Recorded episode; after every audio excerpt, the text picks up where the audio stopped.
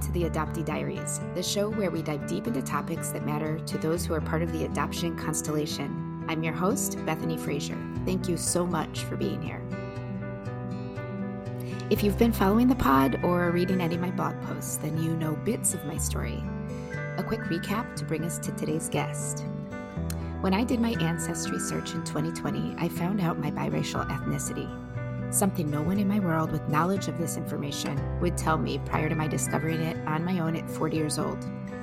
If you fast forward two years later to the spring of 2022, when my father, the man who raised me, passed away, I was by his side. We had been so close. I would begin the painful process of grieving, and hours after he passed away, I would come to know that he had known my ethnicity all along. A piece I was not shy about asking him about yet never over the decades got a true answer from those that I trust the most. It was a sting that I am still trying to come to terms with to this day. During the process of healing and grieving, I started to research adult adoptee discoveries and I found an entire community of others with stories, some similar to mine, that contained intentional hiding and secrets from the very people that were supposed to protect and love us the most. Others shared different stories, but the common thread was we were adopted, fostered, feeling discarded, sometimes confused, often struggling with identity and searching for a sense of belonging our whole lives. For us fortunate enough to land in loving homes, we were the lucky ones. I wasn't supposed to question or complain, but there were still feelings of internal disconnect and insecurity. It's hard to explain, and it's also hard to talk about when you don't want to offend those who raised you and love you and chose you and took you in. I made the choice to join the community of outspoken adoptees to share our stories so those who follow us hopefully don't experience as much confusion and loneliness as we did. So other people considering adoption have our collective stories of lived experiences and can make more informed decisions on how and who they parent if they elect to adopt so the agencies, the social workers, educators, and policymakers do right by the children, putting them first in this story. I'll paraphrase what my previous guest, Adam Pertman, says Adoption should be about finding families for children, not about finding children for families.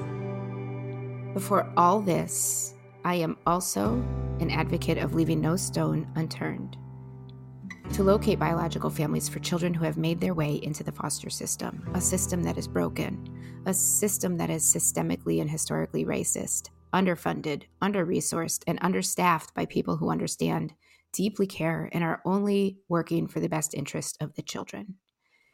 To the amazing advocates that have been working on correcting the system's inequities and inefficiencies, you are underpaid, you are underamplified, and you have my full support. You are the champions in other children's stories and the heroes tire- tirelessly fighting for child welfare. Over the past year, I've had the privilege of meeting other adoptees in person and virtually, as well as connecting with various members of the broader adoption community as I continue to make sense of and understand how my own adoption story has shaped who I am and how I present myself to the world. My hope is that I can inspire others to consider how their life experiences have influenced them and their personal journeys. I have become part of this remarkable community of adoptees, not by choice, but we courageously share our lived experiences. And together, we're creating spaces where we can explore one another's stories, validate each other's experiences, we can connect deeply and ensure that nobody else feels alone in their journey, and ultimately feel a sense of connection, which is really what it's all about. All of this is to say, I have been on a deeply personal journey of self discovery for a solid 13 years now. Along the way, I have connected with individuals who have paid, played a pivotal role in guiding me through my transformation. They have provided me with resources, tools, and perspectives that have helped me steer my path in ways I couldn't have imagined. They help me reconsider how I perceive myself, my capabilities, and my future. So while this journey remains a daily endeavor and a continuous process, I am on a mission to pay it forward. I aspire to create a supportive community where we do all have access to the tools, we share strategies, and we bring insights that have been instrumental in our own growth. So, whether you're an adoptee, a friend, a family member, or simply someone seeking a deeper understanding of your life experiences, you are not alone on your journey. That brings me to today's guest, Beth Tyson. Beth is a global expert in childhood trauma. She is an organizational trainer, award winning author, and a public speaker. Beth specializes in educating organizations and audiences worldwide about the impact of trauma and how to support affected children and families, as well as just really making everybody more trauma informed from individuals to corporate spaces. This would improve culture, a sense of belonging, psychological safety, and overall mental health and wellness. I landed on Beth Tyson's work, and in her work, I found a library of incredible resources that supported me in my journey in my search. What I became was more trauma informed. I wouldn't have necessarily categorized moments of my life as traumatizing prior to digging into its definition. But to have the understanding and awareness and the definition, adoption by itself is a traumatizing or can be a traumatizing event. With all the information that Beth and others in her field provide, families and caregivers, everybody can be more informed. We can be less scared, we can be less shamed, we can have validation in what we've experienced, and we can land on healing. I am honored to have Beth on the Adoptee Diaries as we continue to introduce listeners in the adoption constellation to the resources that I personally have experienced and I fully recommend for healing and understanding, self discovery, and more. Beth, thank you for being here. Yay. All right. Well, I'm so happy to obviously have you on here as like a real live guest because I've been talking to you now for months. Um, I guess maybe some background could be helpful. And the short story of how we met is I probably internet stalked you because I heard about you. and we had some mutual, I think, people in common that your work was starting to pop up and your name kept popping up in my world. So I think the first time I reached out to you was when I was doing a blog and I was just letting you know that I was going to quote some of your work. Yes. And now I know you and you're so nice. So of course you wrote me back. But but back then at the time when you actually wrote me back, I was like, oh, what? like she replied? That's so, so crazy to me. I know, I know, I know. It was like, you know, because I entered into this world and a year plus ago now, and people, some people respond, some people don't. I sort of on a whim will reach out to people if I feel like there's something they said that I want them to know resonated with me or and as I started to sort of write more about it and dig in a little bit more, and then of course when I started the podcast, then the outreach became became, you know, can you be on my podcast or can we get a quote for a blog or something like that? So I love that this platform has given me an opportunity to connect with people I think that might not otherwise respond. But you were one of my responders before I had either. So now I, I know it's because you're nice. No, I was mm-hmm. no, I was so struck by your writing. Oh, I mean, I mean, I do a lot of reading and I do a lot of writing myself.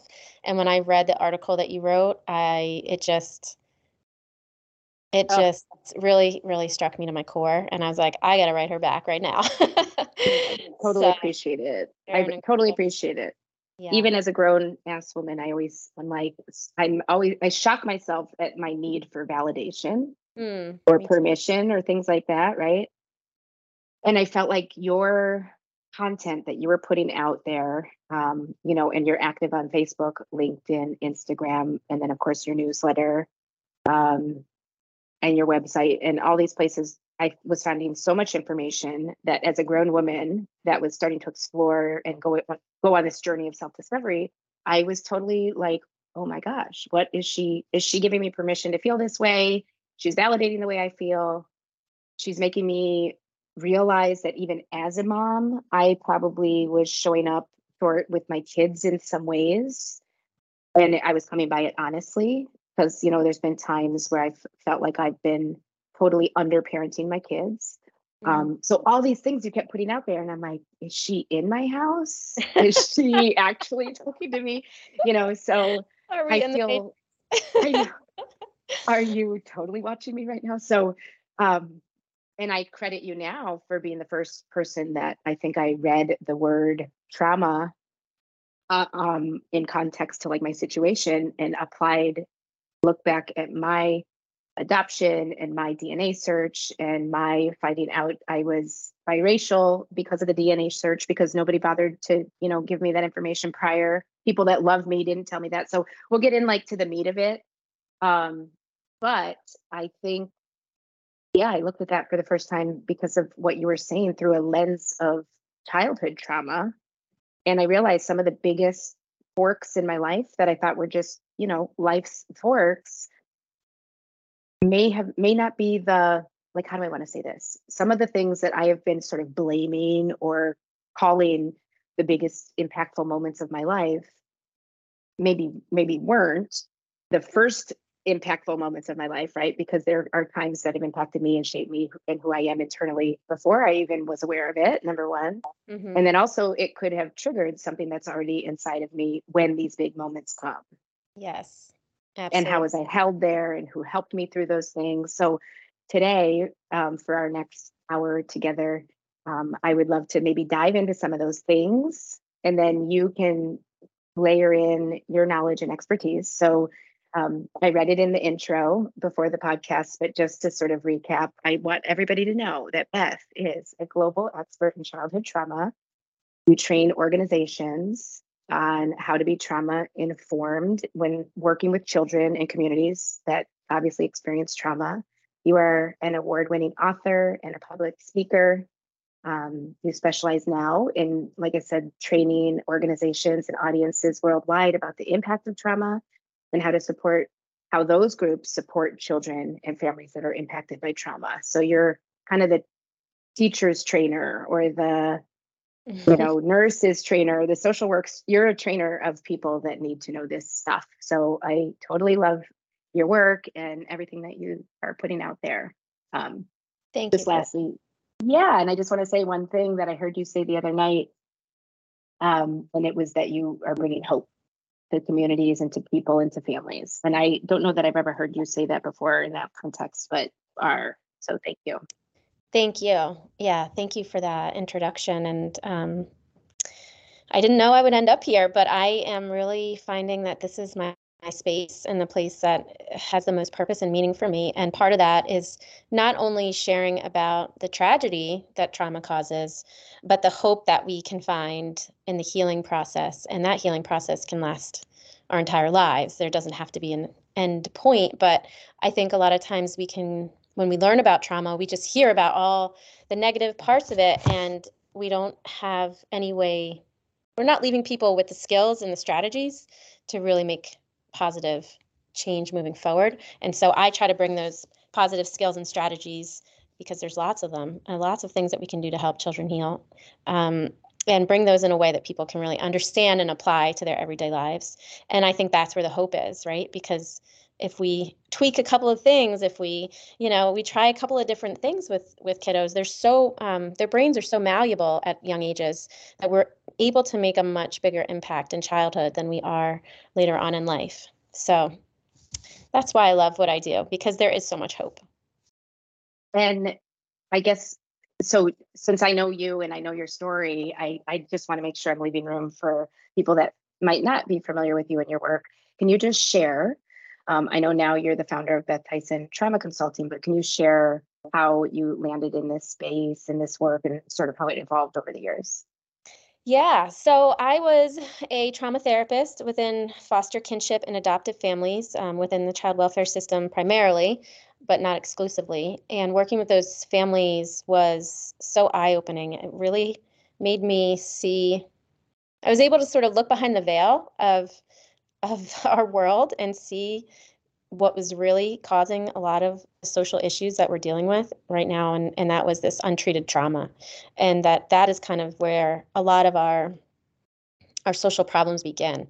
Um, if you are not raised in a home that is loving and caring and safe a whole trajectory of things begin to happen right? Your mental health is suffering and because your mental health is suffering you know the way you behave suffers and then you get punished for that behavior as a child and then you know and then then you lose self-worth and self-value as you go through that process and then you know it's just like a trauma is like that pipeline to um, substance abuse and suicide and violence and crime and incarceration and so my thought was if i can if i can impact and reduce or help heal trauma, then that's where I can have the biggest impact in my life, make the biggest impact in the world. And that's that's what I'm all about. At my core, I just really want to help um, make an impact for positive change in our world. And so, after doing that work as a therapist, I became a mom and left my job as a therapist for some pregnancy complications. And um, I ended up staying home with my daughter much longer than I expected. I was like, oh, I'll stay home for a year, you know, kind of thing. And as time went on, that turned into three and then four years. And then the pandemic happened. And I was like, oh, okay. So now I'm staying home for five years. but during that time, I was getting antsy. I was like, I really wanted to get back to my work, but I didn't know in what capacity I'd be able to do that now that I was a mom, because being a mother activated a lot of my childhood trauma. And I was really struggling as a mom, especially to an infant and a toddler. And uh, and I didn't feel that I could take on the role as a trauma therapist and be very effective when I was already, you know, holding so much emotion at home. And um, and I just knew it wouldn't be healthy for me. So luckily, I was like healthy enough to knew to know that that wouldn't be help, helpful to me or to anybody really, right? We'd all be losing if I stretched myself in that way. So um, I thought, what else can I do? And I was like, well, I had this idea of publishing this children's book for the population that I worked with when I was a therapist. And I published that book in 2019, right before the pandemic, which it's called A Grand Family for Sullivan. And it's a book for grandchildren being raised by their grandparents for unfortunate circumstances and reasons. And um, and when I did that, I started promoting it on social media and being asked to to speak about the book and to come on podcasts and things like that. And I was like, speaking about this book and the trauma and bringing all my education and my experience into these conversations and I loved it. I was like, wow, this feels really right to me. Like I'm educating a wider audience, which is what I wanted to do with making impact. And I'm also loving it. Like I enjoy this this process. I enjoy talking to new people and and being interviewed or speaking in front of groups, all of which I had never never done before. never never spoken in front of a large group of people before, except maybe like a college class or something. Um, so I kind of have been just teaching myself along the way, and um, over the last several years, the last three or four years, developed um, webinars and workshops and trainings for different nonprofits nonprofits all across the country and even some international clients and um, and now I'm just continuing to continuing to grow and um, and the, the whole idea is just to get the information into the hands of people that need it. So as a therapist you had to have access to me in order to get the tools and resources and information and education that i had. And uh, to me that just wasn't fair. A a lot of people can't get access to this information. And b i had such a strong desire to share it. You know i'm a sharer so i just needed to get it out there. Um, so yeah so now i provide that education to adults who are working with children, um, organizations that want to be trauma responsive, not just trauma aware, but know what to do when they come across the childhood trauma, um, either within their staff or their or the children they serve. And it's been the right balance for me, um, where I don't feel so emotionally drained that I can't be good and strong for my family.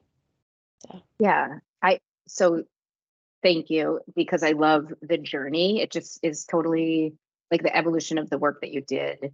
Just it just kept rolling along and like turning into its own thing. And yes. here you are now, right? Like producing all this amazing content and necessary content. And I love that you made the shift from being a therapist, which I have no idea what the stats are, but like who can everybody cannot that needs cannot afford or find a therapist.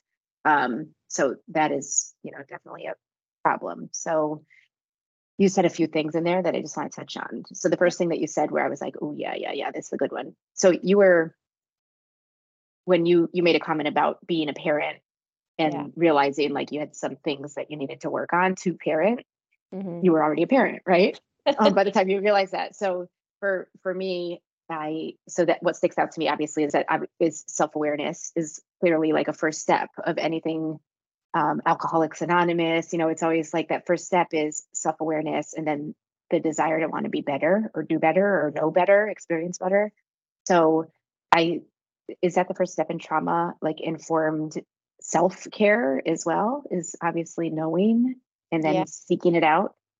Yeah, yeah, absolutely. I mean, if like for myself, I didn't even I had no idea that becoming a mom was going to activate trauma responses in me. I had no idea.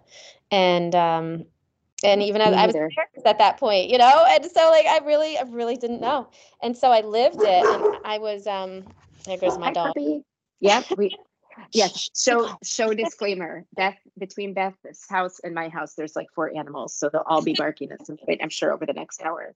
We're dog people. Um, you know, you taught me. You it was reading something that you said about parent parenting can stimulate old or or make trauma i'm going to get it wrong so you correct me parenting stimulates or triggers trauma yeah yeah parenting can bring back you know a lot of the emotions that we had as children so when we reach when our children reach the age that we were when we experienced a trauma a lot of our adult emotions and you know um, wow.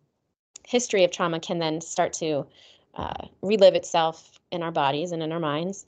And I had that experience when my daughter was a baby, and she was um, very difficult to soothe and console, and had a lot of what people might have called colic, which I think was probably from birth trauma, from the birth process.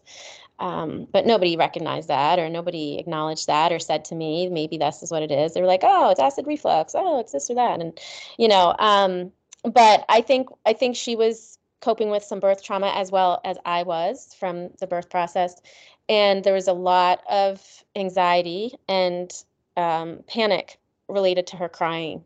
Um, her being so helpless and me not being able to help her or soothe her no matter what I tried, no matter what I did, that feeling of complete helplessness and yet having all the responsibility on this, you know, on you for this human being's life um, was overwhelming. And I was really struggling with my mental health in those first few months. And um, I got help, thankfully. You know, I, I started going to therapy and I had my family to support me and to say, hey, you need to get some help. Like we're noticing some things. And I was grateful for that because sometimes you can't see it when you're when you're in it, you know, you're like so in it that you you can't even see how you've sort of you know got gotten off track to put it nicely. So, and and I'm curious when you're talking about that, I feel like there's so much there. So I always have to remind myself, like Bethany, you're trying to help adoptees heal and get connected to resources and things like that. And it's important to also say, like, if somebody's listening to this or this falls in somebody's hands who's clearly not adopted or in the adoption constellation somewhere, it doesn't matter. Like, yeah, we're all experiencing so many different forms and types of trauma all the time. Like, I challenge anybody to think of one person that has not gone through something, even if you think they're the most, you know, live this most beautiful life, right? So when you were just speaking, um, something that you talk about is, you know, losing your mother at a young age, totally tragic, like um, unexpectedly, and what that meant to you. Was you becoming a mother something to, you know, come up? Like, did that come up about your your own mother and oh, what that all meant? Oh yeah. Yeah. yeah. I so mean, loss. I mean loss. Yes. Yeah. You're it's, not you're not an adoptee. However, you experience the separation from a parent due to and I know you talk a lot about a separation from a parent can look like a lot of things. It can look like adoption or foster or incarceration or death or or or and they're all um, related. They're all, they're all, it's trauma is trauma. Do you think it matters? Do you think it matters um, like the level of trauma like to lose a parent to incarceration to adoption to is there is there something there i think well i think that well i know that trauma is subjective right? So awareness being a parent that that piece of it i mean there's so many pieces of it that speak to me. I guess besides telling giving the disclaimer at the beginning of the podcast that we have dogs I also wanted to give the disclaimer that for some reason, whenever you like hit a point that really resonates with me personally, like I will totally start crying. So, you know, I could read something you said, I could listen to you live speak it. And so my other disclaimer is sometimes I cry when Beth speaks because it hits this like nerve. I don't know. For me, it's a little bit of like a aha, I'm not crazy, or oh, I did struggle being a parent when my kids were young because I was struggling being a parent when my kids were young, not because I'm a crappy parent. Mm-hmm. You know, so there's just all these things that you tend to say. Um, and one of them is is the parenting piece. Yeah. So watching your kids be the age. So just to sort of recap that bit was when you are parenting and your kids, it's possible that when your children hit an age, that was the age where you experienced whatever your experience, tough experience was, it could click something in you that you're like, oh yeah, yeah. Yeah, it kind of brings up a lot of the old stuff and for a number of reasons like for for an adoptee like yourself who was adopted at birth or just close to it anyway, right? It's pretty yep, close yep. to it. Um, yeah, eight, 10 weeks was so I was 10 weeks old. So I spent a few weeks in foster care and was adopted at about 10 weeks. Yeah. Wow. Wow. Um, so, you know, when your sons were 10 weeks old, when your sons were born, maybe that time period was really tough for you, not only because you were a new mom, but because of the trauma that you experienced at birth of being separated from yeah. your biological parents. And one of the pieces, so so I often on this podcast talk about my story, eh, just so other people that are listening don't feel alone if they have anything similar, any pieces that are similar, because that's what helped me when I heard other people that speak on themselves. So um, this month, I made the decision since September is Suicide Prevention Awareness Month. I wanted to sort of shift the podcast to make sure that I'm um, hosting guests like yourself that are helping people heal and that could be helpful to adoptees, specifically healing, and helpful to parents or social workers that are listening um, understand concepts and tools that can also help you know their communities that they're serving and things like that so so i talk about so i thought it might be helpful like for me to tell you a couple um, to talk through a few bits of my story where then you can apply your you know your therapist lens mm-hmm. and maybe we can identify just some tools or things i could have done in real time or things that my parents maybe could have done you know that kind yep. of stuff. So so people that are listening can understand like what to do. So one of those pieces um gosh. I don't even know where to start because there's so many bits. I so there's a couple i guess i'll stay on the topic of being a parent. So as an adoptee who was parenting i did not realize until i met you that the way i was parenting my kids so so the the the short story the long story short is and you know this i now know with 100% certainty i am mixed of african and eastern european descent. I did not grow up knowing that though um, even though i felt like i clearly was not caucasian. So my children i have two boys um, who i always you know i raise them and I, I say my children are mixed. My children identify one will say he's mixed one would say he's black when my oldest, who says he's black, um, was in sixth, seventh, eighth grade, and he would come to me and tell me some of the things that he's experiencing in school, I totally poo-pooed him off. No, no, you're not experiencing that. So I sort of dismissed his experience as a black child in a predominantly white school. And I think your work and digging into this work, uh, uh digging into what you're saying, helped me realize I was doing to my child in sixth, seventh, and eighth grade exactly what my parents did to me. Mm. Yeah. So, you know, what you saying that is real. Um, and, you know, so so that's kind of number one. I just want to give a real life example of yeah. that. And I think and I yeah, we all do that, right? I mean, we don't know. A lot of times we don't realize we're doing it. Um, but I've certainly found myself in those shoes before too. So I want people to know it's it's not only um, you're not alone in that.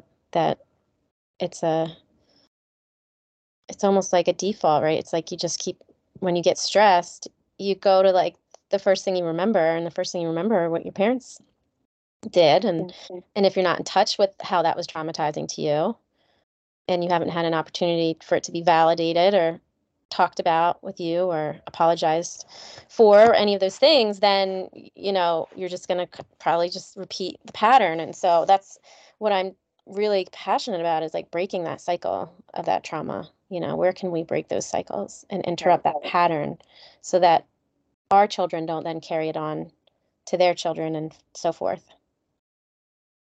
Totally totally accurate. Everything that you just said is totally right. And i and and again that was you know, he's 21 now. This is when he was 13. So it was a while back. And it took me a long time as a parent to understand. I think I'm so thankful that I did finally understand. Um, but my reactions, always when it came around race, were really, really sticky. And I think that's, again, I grew up in a white family.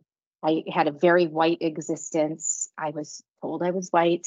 I mean, everything was very, um, very predominantly white in my world. And as I was raising these babies, uh, so it's interesting to me now when I look at the transracial adoptions and the conversations surrounding them, I kind of sit in this strange place because I was not, we were not on paper told that we were in a transracial adoption experience. My parents were not informed in the mid 70s so so to be clear for anybody that's listening that doesn't know my story i found out after my father passed away last year that he very much so did know i was a biracial baby um, unfortunately i don't know if why he held that truth so i've had to make up some stories in my head and eventually let that go um, but i didn't have the conversations with my parents that were safe when i came home and i said somebody called my boyfriend an n-word lover right my white boyfriend in high school somebody called him that. And I'm like, why?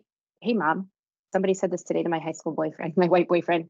Why? And she, she says, I don't know. Why would they say that? And it was just totally ignored, totally ignored. So the lesson there is obviously truth. I think the point is for, you know, to nail that, drive that point home, it's please be honest with us, especially now that ancestry, DNA, and the internet and things like that are out there. You kind of can't hide anymore. Right, absolutely not. I mean, when I was working with adoptive families and foster families who were um, on track, you know, who were planning to adopt, I would still hear that that same thought pattern about like, well, we're not going to tell them because I would ask. I would be like, well, do they know? You know, have you talked with them about this at all? Um, when I would meet with the caregivers, and they would say, well, no, we're just gonna, you know, we're just gonna um, not tell them. I don't think they need to know till they're older. That was what I would get. They're not going to understand at this age. And um, or then I would have parents who would say, or caregivers who would say, "Well, I don't know when to tell them. When's the right time to tell them?" And I get that. That's all of these things are stemming from good intentions, I think, but having the opposite impact. Um, and it's just a lack of that awareness of how that untruth and how that lack of truth can really impact a person and how that impacts their sense of trust. And so, when working with children in foster, kinship, and adoptive families, the goal is building trust again, right? Because the trust is what's been broken by trauma. That's that's the initial breach of, um, you know, of their foundation of feeling as though the world's not safe and I'm not safe because what I thought was supposed to be here for me is suddenly not here for me anymore. And that instinctual connection to that birth family, biological family, um, is there regardless of the age of the child. Um, we know that attachment begins to form in the womb and that trauma can be passed down intergenerationally. Um, and so, no matter the age, the child is always going to long for and need to know about their biological family for their well-being like just for their for their well-being and so when caregivers would ask me or say like oh, i don't know when to tell them. I would say the best time to tell a child or the best what was it? It's been a while since i've said it. But um it's like the the best adoption story is the one they can't really remember because they've just always known they were adopted. Um and oh that's interesting. So that is my story. Yeah. I always knew i was adopted. People would say, When did you find out? I never knew that that and that matters. That means that my parents never held that piece for me. Yeah. My parents held the racial piece for me, mm-hmm. potentially, mm-hmm. right? Or well, they did, I guess now I know. Um, which ultimately was a big piece for me. And as I got it wasn't until I got older that I think I put it all well, that I did put it all together and realized how um that how that I still am uncovering ways that I think that that impacts me. And, you know, unfortunately, it's too late to figure it out. But I never necessarily named what I was feeling as I was starting to become a little bit more mature and understand. And, think, and when I lost my father and, you know, did the DNA search and all the things, I don't think I ever would have called it trauma. Like I wouldn't have said that that would be a traumatizing event in my life. Um, and I hear that word so much now. I don't know if it's because I'm looking for it. Actually, yesterday I was at a luncheon with these high powered, like amazing women. And it was this totally unrelated, you know, I, it was struck me that the conversation at the luncheon with the group of people that I was sitting with, it wound up going towards the word trauma and mental health and things like that. And I was sitting there going, gosh, this is this really is permeating like class and industry and sector and race and you know all the things. It really is. Do you think do you think it was brought on heightened after the pandemic because we started to talk about yeah. mental health? Yeah. Absolutely. I mean i've been i've been in this work since 2013 so 10 years and nobody was talking about it pre-pandemic other than people in my circle in my field in my area of expertise. It really wasn't part of the general conversation on media or anywhere um, and i know that because i you know whenever i told anyone what i did or like what i was doing or some of the things I, I was just blank stares like what? What are you what are you talking about? So the, i always say the one positive thing that I can find from the pandemic is that it heightened the conversation around mental health and trauma, and um, and in our understanding of what can be traumatic. That it's not just these one-time severe severe incidents like abuse or violence or an accident, but that it can be relational trauma, and I think that's what you've experienced um, as you describe um, finding out about the truth of your identity. I mean, the f- I mean, knowing who you are and where you come from is foundational to your mental health and your um, your sense of self and your you know all of those identity formations and all of those things and so to have found out so you have like an initial trauma of being separated and um, from your biological family at birth or close to it and then like I said, that disrupts your sense of trust and safety in the world. And then come to find out all these years later, um, that's something that people were not trustworthy, right? Um, yeah. And I hate mm. to use that word, but weren't honest, you know. Um, they were trustworthy in other ways, I'm sure. Yeah. Yeah. Uh, but in this big way that um, you've had already had your trust damaged, and now this is another um, yeah. Yeah. I was just, I was looking for the Kleenex and I think my child took it. But this is the part that gets me, which is why I know this is also the part that my, I have my big napkin now just in case. But this is the part I'm, I'm trying to pay attention now um, to the parts that make me emotional because mm-hmm. to me, those are the parts that I still, you know, this will make me cry. Those are the parts that I still need to heal.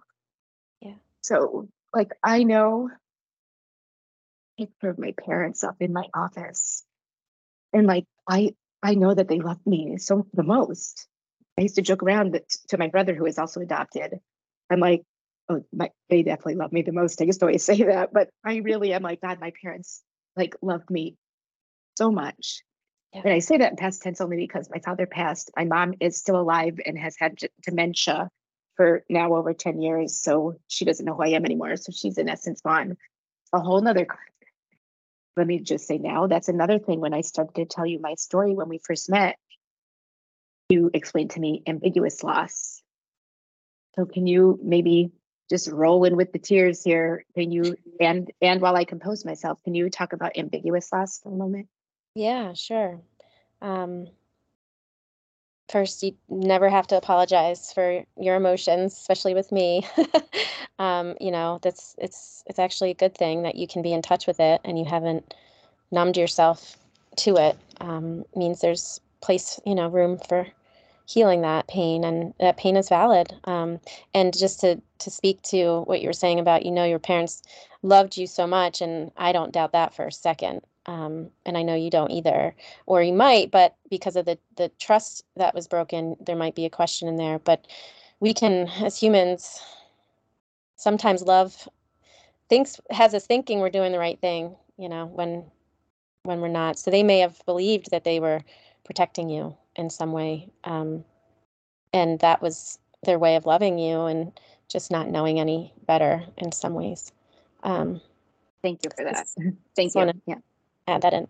But the ambiguous loss piece is something I really like to talk about as well because it's not often recognized and it's something that's so impactful and profound in the lives of adoptees and children in foster care, kinship families. Um, in ambiguous loss, there's two types. There's the type where the person or thing or, or, or place is still present, still alive, still exists, but you no longer have access to it for some reason. Um, so that could be like a mother or a father who's addicted to substances and is unable to be mentally and emotionally present for the child. That would be someone who's still here, still alive in the world, but unreachable emotionally and is unable to provide the love and care that a child needs and deserves.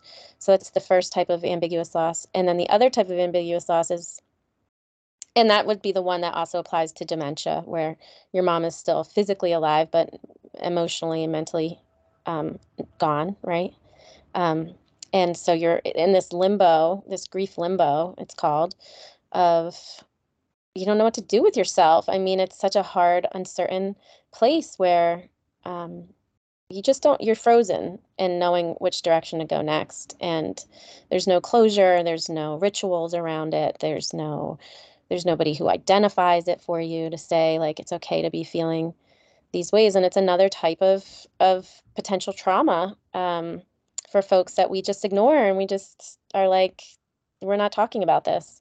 Um, the, nothing to see here. Everybody let's let's yeah. So if we stay on that one for a moment yeah. um and i i don't necessarily talk about this that much anymore but it is coming up more often um and that is uh, incarceration. Mm, yes. So, so again, people, I always assume everybody knows my story. For anybody listening that does not, when my child, when my children were almost three and almost eight, um, their father was incarcerated. Um, so in 2011, he set off for it to serve an eight-year sentence, and um, in that space, there's kind of two levels. I mean, this could be like a whole nother separate conversation. I sometimes don't bring it up because it's complicated. And I think it's important that I don't ignore it if I'm being honest and trying to help others find resources and ways to heal and not feel alone and things like that. So, on the topic of incarceration, for me, as knowing everything that we know about my background and my history and my ties and the truths and all the things, for me to have a husband I felt abandoned by his decisions to do what he did and then exit our household. So that's there's that level when you talk about me as a person, me as an adoptee, all the all the pieces. But I think maybe for purposes of this conversation and people that could be listening, knowing the audience, when I think about my children who had an incarcerated parent, that became something that I started to look into when we became one of the families impacted by incarceration. Now, fortunately, my children had me. I should say me in air quotes because I was also a mess and falling apart and trying to hold it together. So by no means was I like that. That is a lot of my beating myself up is the parent that I wasn't to them during that time trying to hold myself together in a messy way. And I've so there's pieces of that that I still work through and heal from and things like that. But when I think about my children, I remember hearing other parents and people in my situation telling their children, and even people that I know with with good intentions would say, "Hey, just tell your kids that dad's on a long business trip." You know, mm-hmm. I was encouraged to not tell the truth from non-professionals, people that just really were like, "Let's think of other ways that we can for your kids." Mm-hmm. And thank God, um, very good friends of mine said, "You need actually they said he needs a therapist and he wasn't open to that at the time. So i took the therapist that they were gifting him and immediately she said to me you must tell your children the truth. Um, so from your perspective and the families that you've worked with incarceration has been a piece of it. Yeah. um, what's the what's the tip there um, in terms of trauma? Like maybe we can go there for a couple minutes. Yeah um, well, first, I agree. I'm so glad that you had that therapist who said tell the truth because, again, there's that fear as adults. We want to protect our children from some of these harsh truths, and I do that myself too. Um, but we don't help our children by keeping secrets because they're so intelligent and perceptive and observative that are able to observe us so clearly um, that they know something's wrong and they know that they're not getting the truth. Um, and then when they find out later on, you're just adding more trauma to trauma. So, um, you know, there's already the trauma of the family member being incarcerated, right? So let's keep it at one trauma. Let's not make it two by lying about it and then them finding out about it later on and then having their trust broken again you know? So that's what a way we can prevent trauma is by being honest and being truthful. Now the younger the child the less details i will say that you want to give. You want to make sure that you're speaking these truths with age appropriate language so that you're not sharing too much sharing just enough for them to to know the truth.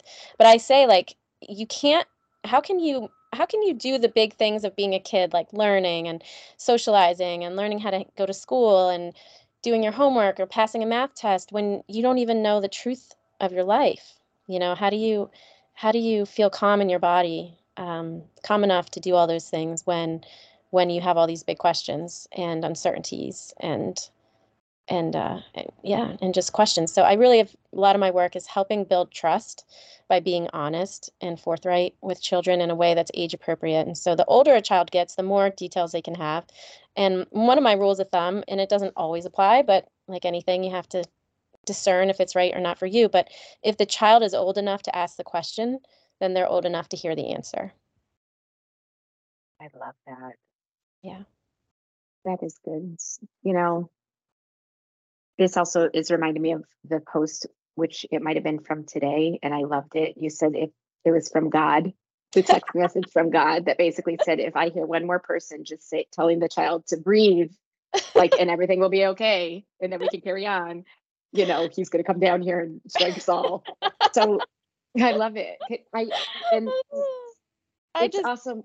I love it because it's true. I think that when I see it in my kids' school, like in this, not now because they're older, but you know, when the meditation and yoga and wellness was incorporated into the elementary school systems, and you see that people are like, breathe in, breathe out, go back to math class. Like, I think it was great that they tried to incorporate it. Um, and they maybe didn't have the time or the capabilities to go as deep as they need to. But what should we be doing if it's not, hey, just take a breath and then move on? So mm-hmm. what what else should we be saying besides, hey kid, time out, take a breath, and then now go back to your pain. Right, exactly. So, um, one, you know, the first step is that honesty, right? They can't start the healing process unless they know the truth.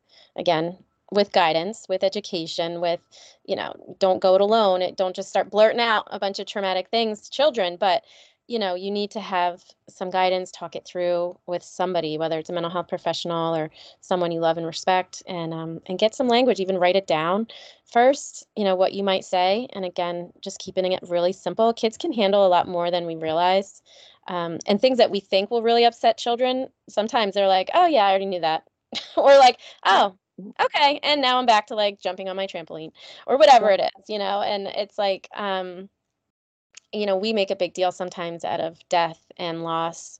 And if we're just really matter of fact with children about it, um, they'll they'll go off our cues. If we're calm about it, they'll be more calm about it. If we're all nervous and jerky about it, and we are like, don't want to talk about this taboo thing that happened, then then they're going to pick up on that and model that or mirror that back to us. So um, the more comfortable we can get with this with this information and the more we've kind of processed through it on our own whether through journaling or through therapy um, the better able we'll be able to help our children. So the first step is the truth and the honest the honesty um, and then from there i mean there's so so many things that we can do.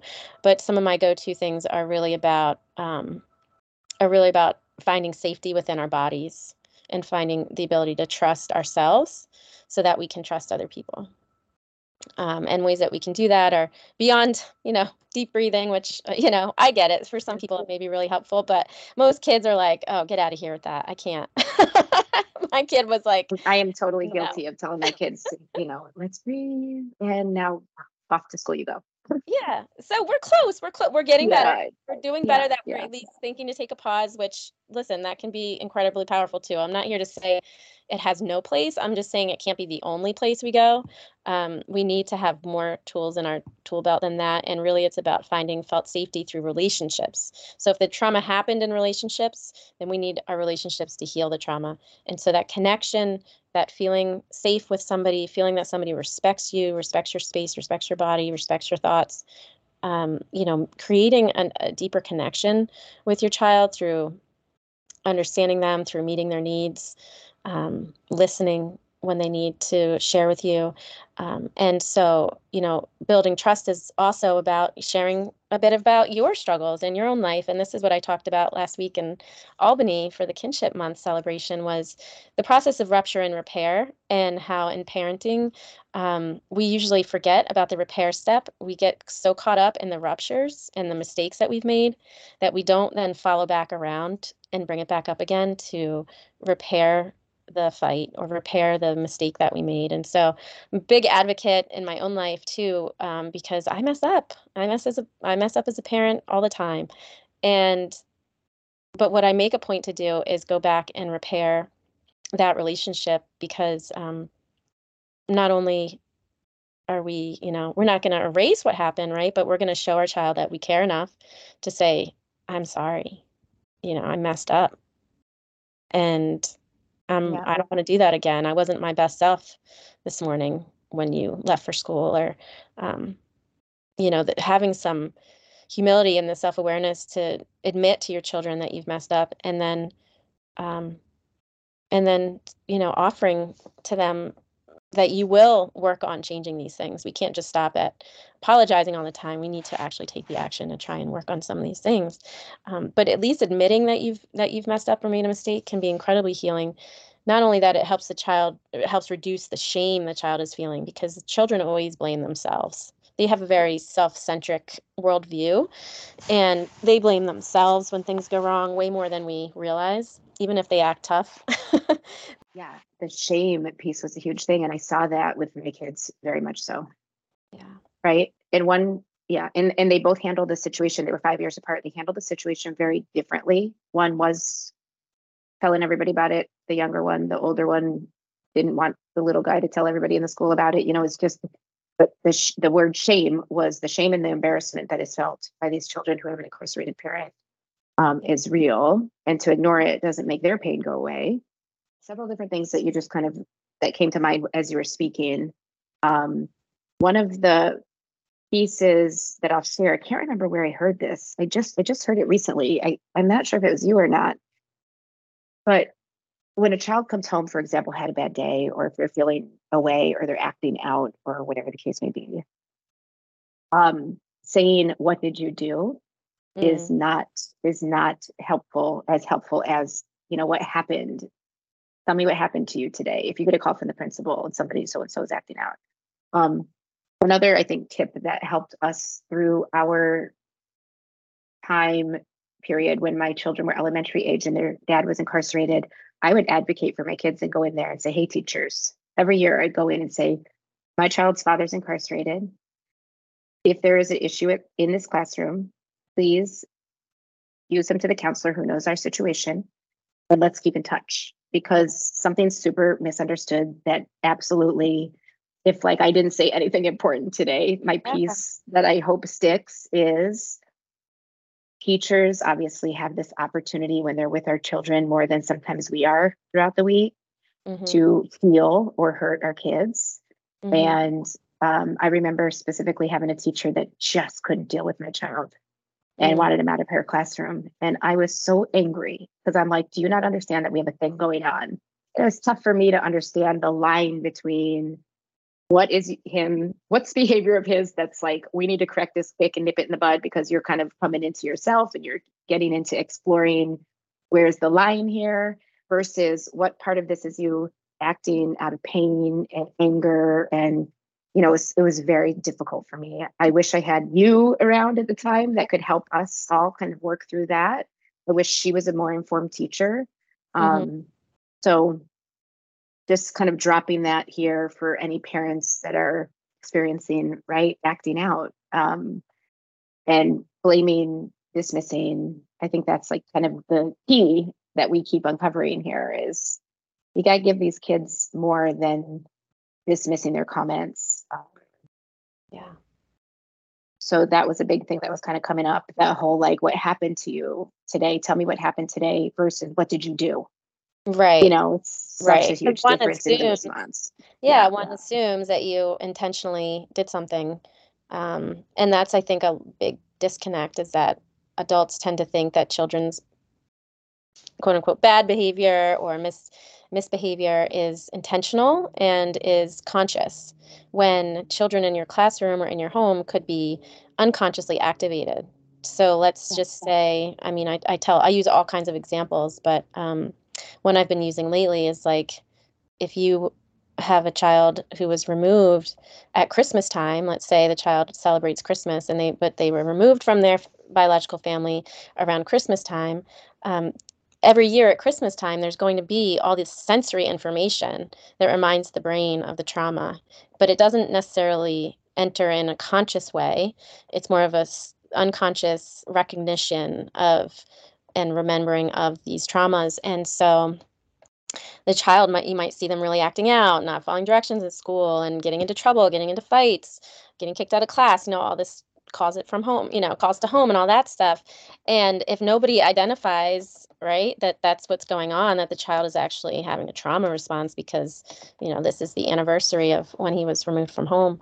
Um, you know we're going to punish that child right? We're going to label that child as you know bad kid problems behavior problems um, emotionally disturbed you know all these things and it's we're putting all the blame on the child and we're putting all the responsibility on the child to behave better but we're not doing anything to help the child. We're not doing anything to um, you know we're we're we're victim blaming essentially you know? The child's the one who has suffered and now all we're doing is adding to his suffering or her suffering and so that's why as teachers as anyone who works with children you have to almost assume all children you know it, with the rates of of of things that are going on in the world you have to assume that any child in your class could have trauma. And so when you see a big behavior when you see a meltdown when you see a kid acting out for no reason at all you want to ask yourself you know what's going on here? Not not what's wrong with this child but what's going on? What are they reacting to? What you know what possibly could be happening at home what time of year is it what what possible anniversary of something or a smell in the room that could be activating a memory. I mean it could be so many things. Um, it's, it's it almost feels like the beast is so big that it like may never be like the world may never be healed. Mm.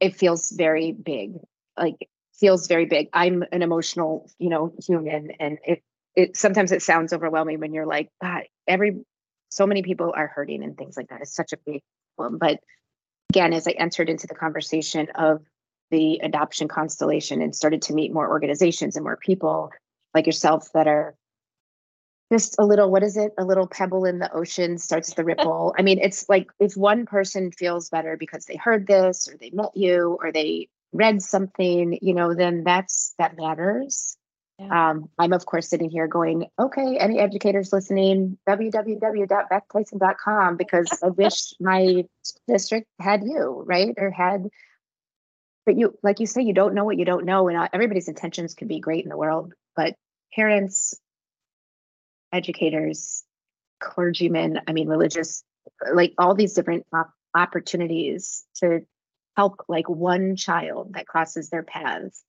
and they just we, we have to stop missing them um, mm-hmm. um, as much as we have in the past. So you know the awareness piece is obviously the biggest biggest piece because if you're a teacher the best award-winning teacher or or school district superintendent or whoever you are you could be the amazing accolade award-winning person. But if you don't know that my therapist that helped me situationally with the incarceration situation right?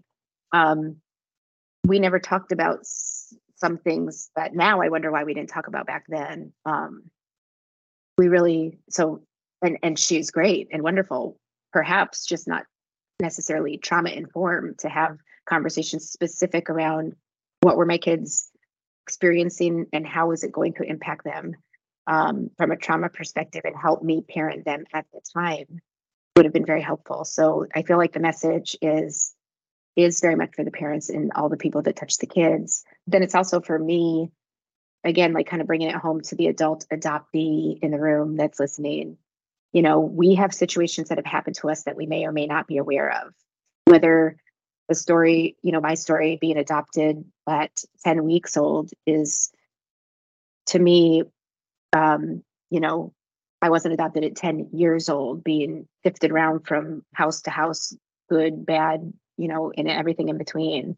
So I think, especially, you know, this is why I wanted to focus on resources like yourself that can help us understand and introduce you to people that could be listening.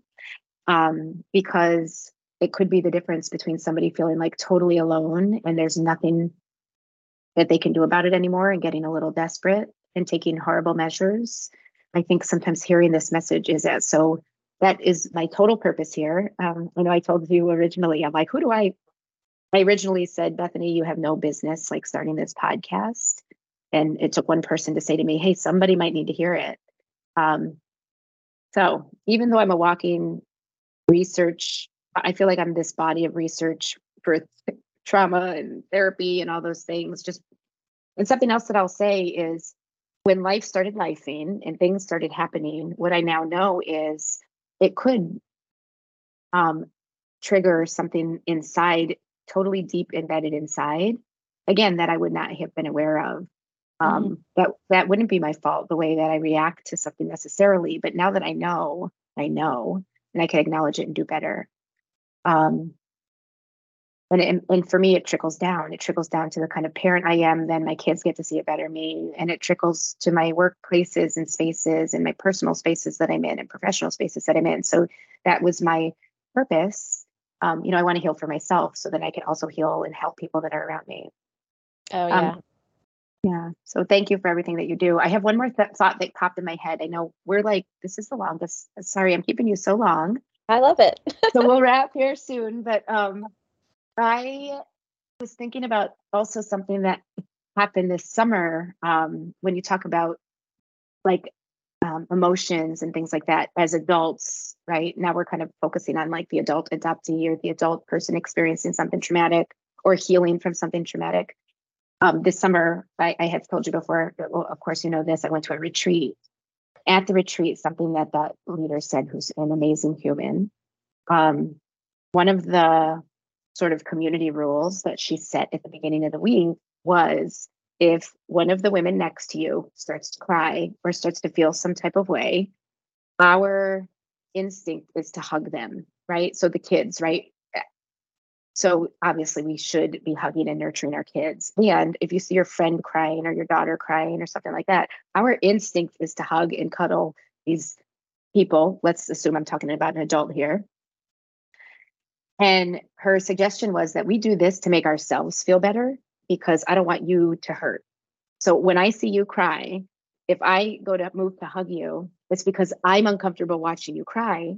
So mm-hmm. our community rule that she set for us was, you know, let Beth cry so she can understand, let those tears flow. So that point of like wound up stress ball of eh, nervous energy inside gets to escape and then I, I also have the opportunity then, if somebody lets that happen, when they just sort of hold space and say, you're okay, like let it go, let it out, rather than touching me and trying to make me stop. That gives me an opportunity to identify where it's coming from. So mm-hmm. that's something that I'm really working hard on for myself is when I start to cry or get upset or feel some type of way, why am I feeling this way? Um, so again, anybody, I think, and I, I say all that because if that's helpful for anybody that like hears this uh, I do think we should be there for our kids. But I have a child who I, my youngest, if I would hug him, kiss him, and make everything better because mommy's like Dr. I used to call myself Dr. De Boo Boo. well, he might not want, he didn't want me to kiss him. He literally pushed me away. And I used yeah. to say, What is happening? And I couldn't like yeah. reconcile why he doesn't want me to just stop it. And, you know, mm-hmm. anyway, I'm kind of all over the place. But it was this summer um, when I was at this beautiful retreat where this facilitator host said, you know, sometimes the hugging, the in instinct to hug and stop the emotion is hurtful to somebody's healing. Yeah, because it means so. it means yeah, it means stop, and I I totally relate to that. Um, because as a therapist being trained to be able to sit with people's pain, um, one of the things that one of my favorite professors taught me was to never hand the tissue box to the client. And your first reaction was like, well, "That's rude. Like, why wouldn't if someone's crying, you hand them a, t- a mm-hmm. tissue?" Well, that's interpreted as, "Please stop crying." That can yeah. be interpreted as "Please stop crying." So it's better just to stay present and you know lean in or you know do these other gestures that show that you're listening and that you're there than to hand a tissue because a handing tissue will stop the release and we don't want that. And b um, it can be interpreted as stop that. No I, I i keep getting all these nuggets like in yeah. i'm i'm very open to you know hearing and understanding and learning all these things. Yeah. Um so i guess that's again i keep kind of going back to it like step one for if if you're hurting hopefully you can try to understand why you're hurting or or get some help professional help so they can help you through why you're hurting. Um, i'm going to wrap because this will go on forever. So i am going to wrap and i am going to say well actually before i wrap i wanted to just you talked about your buddy sullivan. Yeah. um, so a grand family for sullivan i just want to say for of course as a resource to kinship families and grandparents raising kids and um you want to talk about your book for a minute yeah yeah I, I love sharing about it it's, i always say it's like a piece of my heart out in the world um, it was a book i wrote because i needed one myself when i was a therapist working with uh, grandparents raising their grandchildren and it just didn't exist so um, I had to create it. I'm one of those people, I guess. it's like once I see if I have a solution, I need people to have it. Um, and so I wrote this book to help grandparents and grandchildren find the language to talk about the truth and these really hard things. And so I give language in the book for the grandparents to tell the truth to the child and just very simple, age appropriate language. Um, and also to show the children being raised in grand families or um, kinship families that they're not alone because a lot of these families feel very different and isolated from the traditional family dynamic and they're not alone. There's probably there's there's estimates of up to 8 million families in the United States um, that are headed up by grandparents and um, and that's a lot of kids. You probably have at least one in every classroom. So that makes sense. That makes sense because the incarcerated children, I think the last research that I looked up, children that have incarcerated parents, they used to say back in the day it was like 2.7 million children have parents in prison. I recently looked it up again to see, you know, prayerfully if that number went down at all. And they updated the number to say 5 million children have oh. been impacted by parental incarceration. So, you know, like in the case of my children, they have been impacted. They are, I have, I raised two of those five. Oh, thank God we're wrapping because this will make me like cry again. But yeah, I have two of the 5 million that were impacted by parental incarceration. So, yes, those grandparents and family members that step up to take care of these children is so important or else they wind up in the foster you know how many kids are in the foster yeah. system yeah. that are not connected we didn't even get to talk about the other work that you do right okay so there'll be a part i declare a part two claim a part two to this conversation but that's a whole nother piece obviously to the puzzle is not ripping these kids out of these homes that they shouldn't be in in some cases for safety purposes and in other purposes they're mistakenly taken out i believe based on people i've met and talked to either way they're ripped out of their family tree totally. Um yeah so so so to understand that there's 8 million families that have this situation that your book directly deals with is sad and true.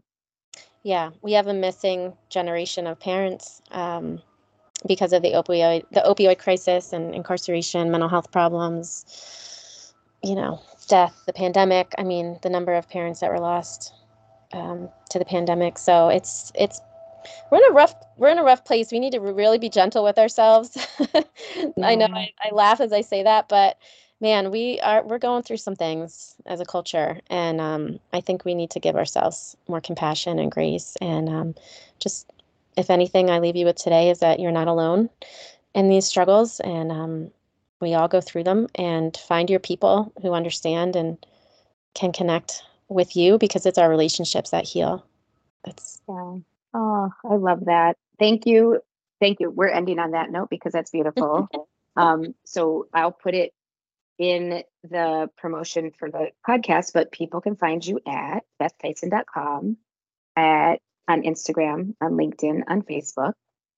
Um, you can hire Beth to train your teachers and your staff so we can amplify, you know, the things that you teach us. Um, I encourage everybody to sign up for your newsletter. And can you end? So I love you and thank you for bringing hope right, to this, you know, population that totally needs to hear what you have to say. Thank you for validating my experiences. Thank you for answering my creepy DM. um, thank you for now being my friend, like uh, all the things. But uh, I'm gonna let you. I needed you. I needed you. You came right at the right time. You've been such a mm. Such a bright light in my life, and I'm so grateful that you sent me that message.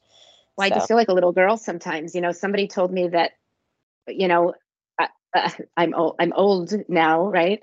but I feel like sometimes a little girl that's just I'm almost imagining little me sort of recharting the course of her confidence and her life and how she shows up and who she is now, right? As like yeah. an older woman. But I feel like this little thing that's like, oh, let me just course correct some of the inner emotions and things that I've had to deal with. So thank you. It definitely I feel like I'm on, you know, the healing journey. So Yep. Thank you for helping me through that. Will you end us with your quote that you quote on your website about the kiddos? Yeah, yeah, that's a great um that's a my favorite quote and um it goes like this. Uh, let's see if I can say it perfectly the first time.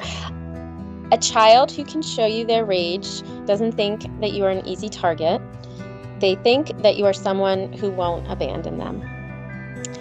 And that relates you know to children with trauma and who have had such extreme loss uh, that sometimes they can show us the worst sides of themselves and we can take that really personally and we can take that to mean that they don't want to be with us don't need us don't love us. But children will often show the worst of themselves and the valid rage that they have to the people that feel the safest to them so thank you yeah, you're welcome so I'll see you soon for part two. Okay. Thank you for being here, Beth Tyson. Thank you for having me. It's a pleasure as always.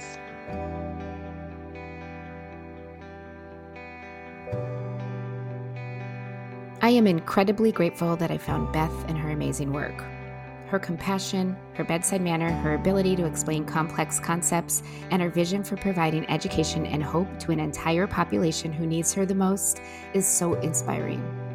If you made it to this part of the podcast and you or someone you love needs support, your organization is searching for training partners, you're looking for speakers, or you're simply on the edge and you need some help, please drop the Adoptee Diaries a note in the comments. Find us on Instagram at The Adoptee Diaries or me personally, Bethany Fraser, on LinkedIn. I try to answer all of my messages personally. Next week, for anybody that is attending the Kempe virtual conference, a call to action to change child welfare, you can join Beth and me Monday, October 2nd at 9:30 a.m. Eastern Time for a live conversation on the intersection of childhood trauma and adoption, where we'll discuss all of this and more. We'll talk about tools, identifying trauma, how to handle it, and the best part, we offer a message of hope and healing. Please visit www.kempeconference.org. That's K E M P E conference.org for more information on group packages and how to register. Thank you so much for listening to this episode of the Adoptee Diaries. I hope you found it informative and thought provoking. You can find more about Beth Tyson and her childhood trauma informed training and workshops. Order a copy of her book, A Grand Family for Sullivan, subscribe to her newsletter, or access a library of free resources by visiting www.bethtyson.com. Please don't forget to subscribe to the Adoptee Diaries podcast on Spotify, Apple, iHeartRadio, or wherever you stream your favorite shows. It will help us tremendously to amplify and get the word out. You can stay up to date on our latest episodes and also follow us on social media to join the conversation. Thank you so much again for listening. See you next time.